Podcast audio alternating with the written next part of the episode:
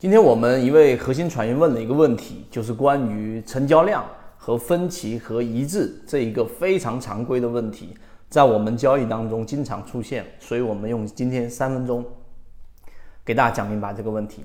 首先，为什么说它常见？第一点，在你的交易过程当中，放量上涨、缩量上涨、放量下跌、缩量下跌，到底是持股还是卖股票？很多人对于这一点非常困惑。或者认为其中是不是有一个我们说的这一种恒定的公式来确定我到底要不要买，要不要卖？听完今天三分钟就很清楚。我们先说第一个放量，它到底是分歧还是一致？答案它一定就是我们所说的分歧。无论是在上涨过程当中还是下跌过程当中，大家首先要把买卖导致股价上涨的原理先搞明白啊，先搞明白这一点。那为什么我们说放量就代表着分歧呢？因为当一个平淡的交易，一般情况之下，买方持有这个资金想要去买这个股票，必须得有卖方愿意把手里面的筹码，然后呢挂单卖出来。所以当买方出现这个大量的买单，而卖方又很多人愿意卖出，这个时候才会放出成交量。这是一个非常非常简单的一个原理，有买方必然有卖方。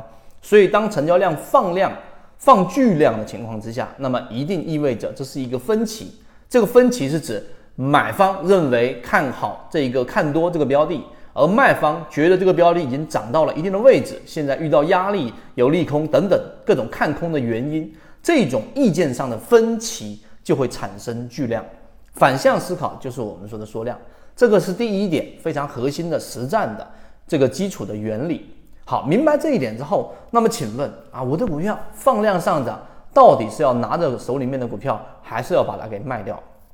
这里面要说到我们圈子一直给大家去在讲的交易模型当中的分类，你一定得把不同的情况尽可能的穷尽来进行分类，才有办法对于你的实战进行具有指导意义的这一种操作。否则，那这一次放量上涨你卖掉了，对了，突然下跌，下一次放量上涨。蹭蹭蹭蹭蹭的一只大牛股，你就擦肩而过，那其中有没有规律呢？对吧？那就是我刚才说的，没有做分类，就不会有你自己的真正具有复制性的指导意义的这种操作模型。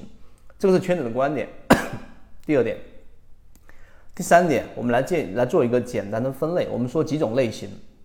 第一种，当一个标的遇到了一个重要的压力位，就是我们说举个例子，前高啊，前面的一个这个。W 顶对吧？然后出现了一个前高，或者是黄金分割的一个非常重要的压力位。那么这个时候的放量上涨，那么它就意味着是持股。为什么这样说呢？因为当一个重要的压力位出现放量的上涨，这意味着出现了大量的分歧。游资啊，对于这一套模型是非常的熟悉，并且运用的非常好，也就是我们在圈子里面给大家提到的一脚踹开。我们的金云豹五、金云豹六啊、金云豹二，这个在光伏标的里面已经出现了百分之四五十的这种上涨，都是基于这个原因。所以，当遇到重要压力位出现放量上涨，持股啊，这是第一个情况。第二个情况，当一个标的是属于控盘标的啊，就是已经处于中高位了，控盘的目的是为了拉升，控盘的特征是上涨的过程当中处于缩量。好，这个问题来了。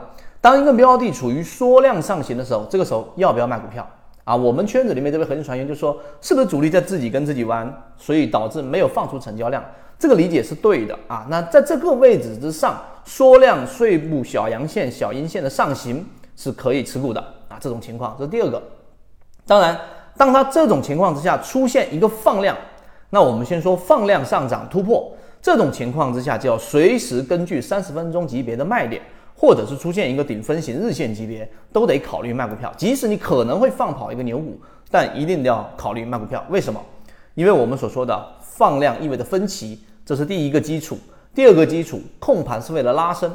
一旦进入拉升状态，那么这种情况之下，你不锁定好利润，你想这个时候的分歧来自于什么？来自于前面控盘的这个庄股啊，这个主力也好，游资也好，已经拿着非常低的筹码了。它拉升的最终目的是为了什么？那不就是为了出货吗？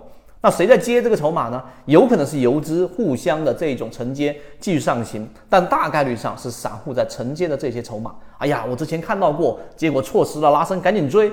这个地方进来的就是我们说对手盘里面的接筹码的散户。你看，这就是交易的本质。所以一旦出现放量的上行，控盘的标的，第二种情况就是卖股票。第三种情况啊，就当控盘的标的如果是放量下跌呢，那你肯定都不用想了。无论是主力多杀多，刻意的把这一个标的往下打啊，还是主力在这个位置上就已经选择出货了，你都得考虑及时的止损。所以这个情况之下，放量无论是上行还是下行，都得考虑卖股票。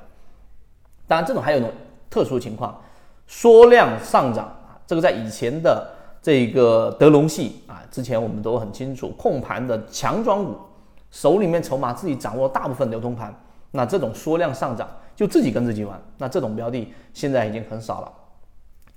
第三种情况啊，就是当一个标的出现超跌啊，出现超跌的过程当中，达到了我们在圈子开源给大家的这个蓝色超跌恐慌盘出现了，这个下跌的恐慌盘的这个标志是必须是放量下跌，缩量下跌就钝刀割肉，大部分人不愿意卖筹码，市场当中流通的这个成交量非常小，那这种没有叫所谓的恐慌盘。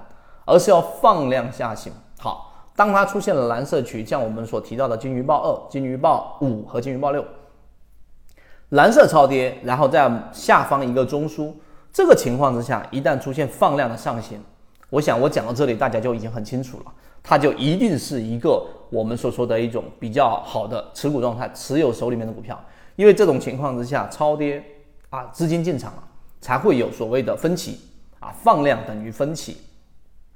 第二个，这个放量的分歧，让一部分人他要买，他必须得有筹码卖，意味着还有一部分前面高位的标的已经在原来亏损百分之二十情况之下，变成了亏百分之十，他愿意把筹码交出来，所以这种情况之下去做底仓，去做这个加仓，都是相对成功率比较高的。好，你看，我就花这个时间给大家做了三个穷尽的分类，当然还有其他的分类，在分歧和一致的情况之下。它有不同的操作模式，欢迎大家在我们的这一个评论区去进行留言。更多的我们会在后面的视频给大家去穷尽这个分类。